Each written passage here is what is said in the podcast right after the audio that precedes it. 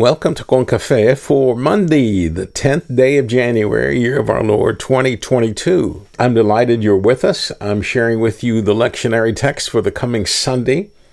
And we're looking at the Gospel of John, chapter 2, verses 1 through 11 in the New International Version of the Bible. The devotional is called From Ordinary to Extraordinary. And I pray this devotional bless you and guide you and help you reach that point where God would have you be on this very day on which you listen or read this devotional. And I pray that together we can grow the kingdom of God for God's honor and for God's glory. I pray you all had a great weekend. Nellie and I sure did. We and Carly were asked to watch little Eli Ryan Munoz, our youngest grandson, and man, he, he's a joy, a complete, complete joy to to be with and and to try to keep up with is a better way of saying it. uh, it's sad here around the house, and it's very quiet as well.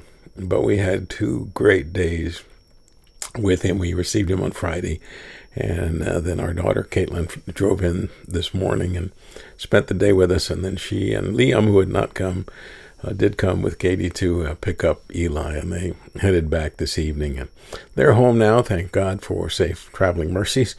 And I pray your weekend was uh, as good as uh, as ours, and blessed. And we were blessed by worshiping online.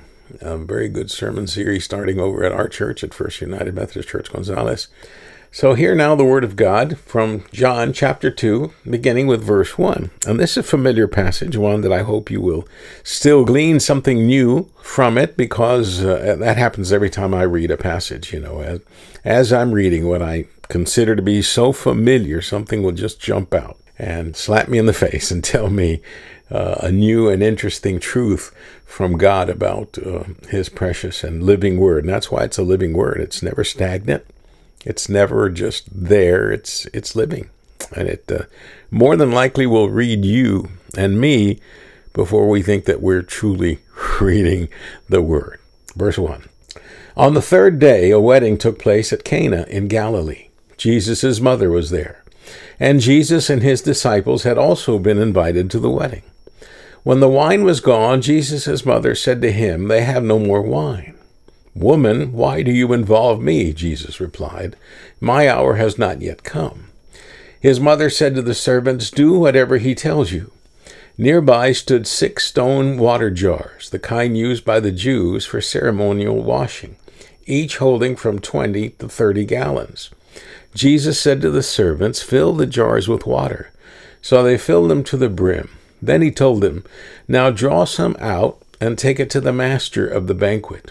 They did so. And the master of the banquet tasted the water that had been turned into wine.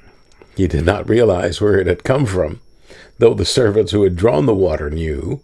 Then he called the bridegroom aside and said, Everyone brings out the choice wine first, and then the cheaper wine after the gifts have had too much to drink, but you have saved the best till now. What Jesus did here in Cana of Galilee was the first of the signs or miracles through which he revealed his glory, and his disciples believed in him. This, dear friends, is the word of God for the people of God, and we say thanks be to God. May this be a marvelous Monday for you, dear Concafe family, and may the joy of the Lord be your strength, dear listener, dear reader.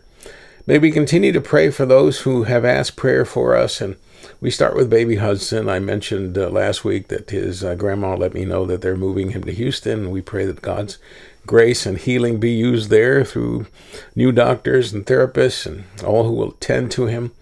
And we pray for the continued healing for Reverend Virgilio Vasquez Garza. He's at home, but the recovery is proving painful in, in so many ways, and we pray that God be with him and Acacia as they uh, heal together and may God grant him complete healing and recovery.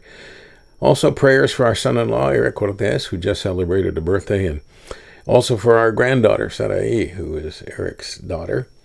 And we uh, learned just yesterday, on Saturday, that both had tested positive for COVID.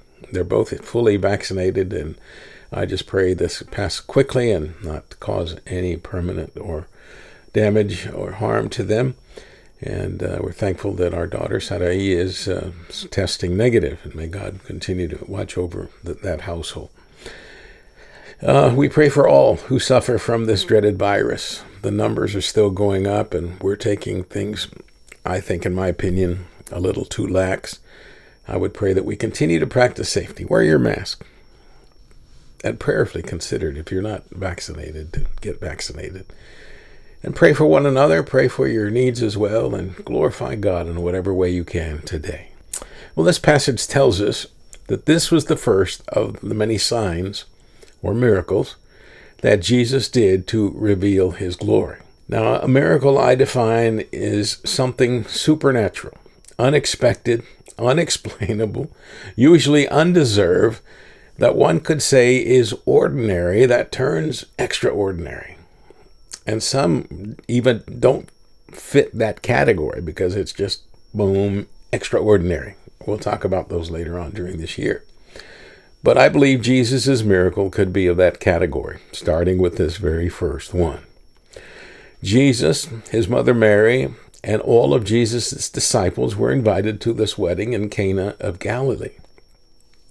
And as we read the passage, and as far as I know, there is no written details of the entire wedding or even of the ceremony itself, but the writer focused on what happened when the wine ran out because that was truly what caught the attention of the author or the particular disciple who recorded this gospel. Now, the wine was part of the celebratory piece of this marriage. And in this wedding, it may have been the lack of funds that limited the amount of wine this family could provide for this occasion. And you can imagine how embarrassing it was or would be to a family that was hosting this wedding, or the, the family of the bridegroom, and to have the wine run out. It was quite possible that Mary, the mother of Jesus, was related to this family, and she may have been the one that they told quietly that they were running out of wine.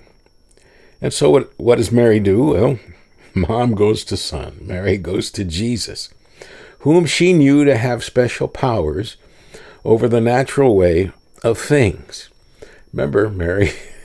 Mary was there. She gave birth to Jesus. She raised Jesus with Joseph's help and saw some incredible things that we don't have much in the way of gospel writings or uh, anything else. But I believe, I honestly and truly believe that Mary had a clue that uh, Jesus was indeed the Son of God.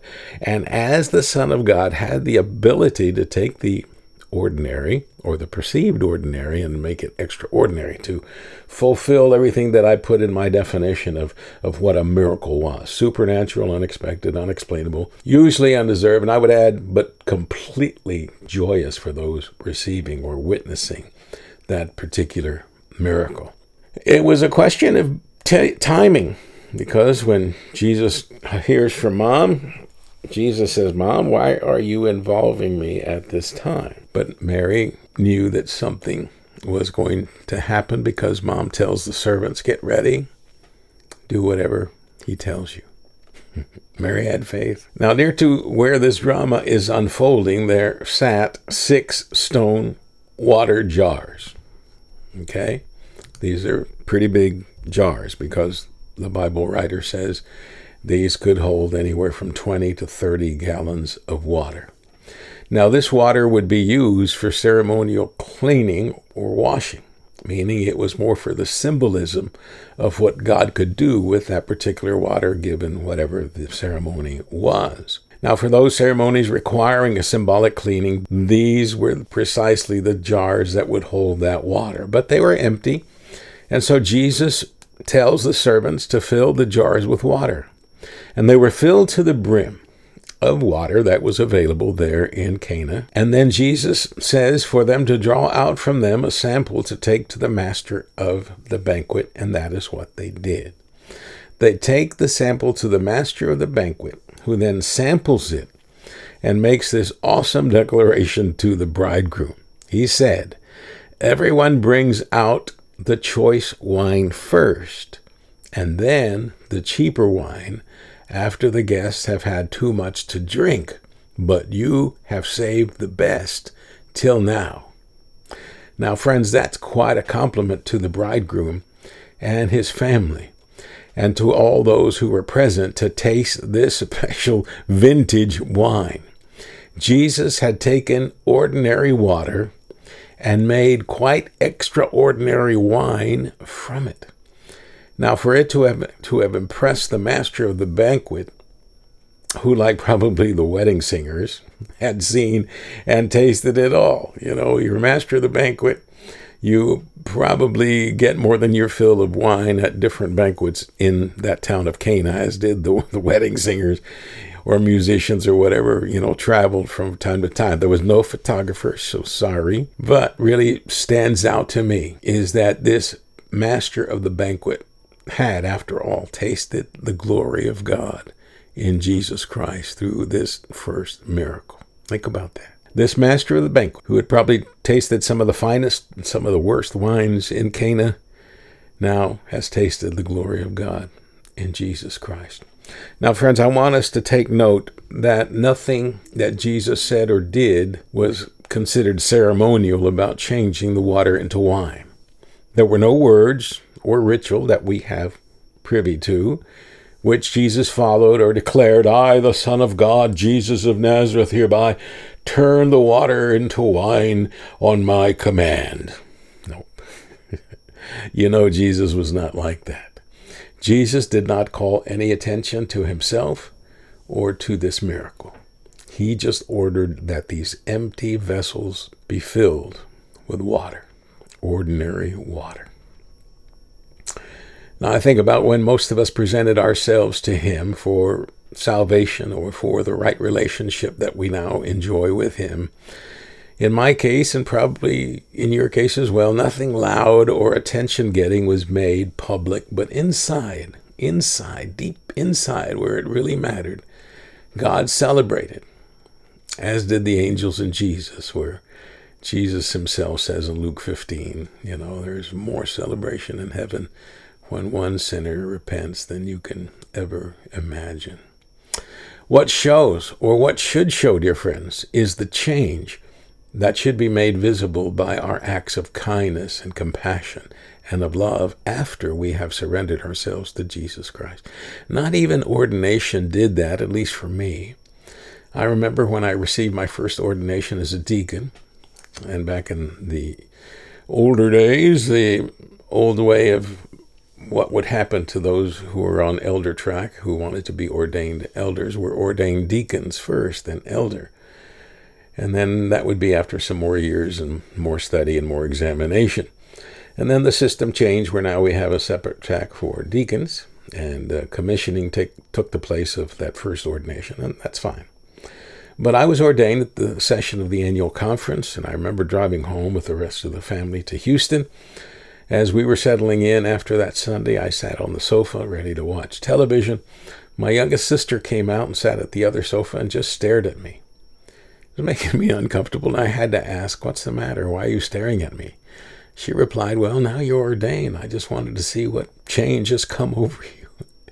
And I laughed. I said, If you mean, did I grow wings or do I have a halo? I do not. But if you want me to, I can hit you like I used to when we were younger. She laughed and ran away. But, friends, God can take what others may perceive as ordinary and turn it into something extraordinary in ways that matter to God and to those to whom God sends us to minister or bless. What we do now may not seem like much, but one day, when all things are revealed, we will see the impact that God had in so many lives in situations where we humbled ourselves and did as God led us. And perhaps the most surprised may be ourselves. We do it not for show, but for the glow of God on those who seek or need Him. Let's pray. Loving Father, guide us to faithfulness and thus fruitfulness. Guide our steps to hurting hearts and needy souls. Use our hands to be your hands. May our words be your words. May our love be your love as well. And may all be done for your honor and glory. For it is in Christ Jesus that we pray. Amen. Dear listener, dear friends, thank you for tuning in and being a part of this ministry. I thank God for you and for your life. And I pray you have been blessed by listening and praying along with me. And I pray that if it has blessed you, you would share this blessing with someone else. You know, the person who might need to hear a word such as this. I pray you have a great and blessed day in the Lord and truly be the hands and feet of Jesus. Show God how extraordinary things can indeed come through us, however ordinary we may see ourselves. It's in Christ's strong name that we have prayed and in which we should live. Amen. Receive my blessings of peace and joy. I'm Pastor Eladio Valverde. Thanks again for tuning in. May the Lord bless you and keep you, and please know of my love for you. Amen.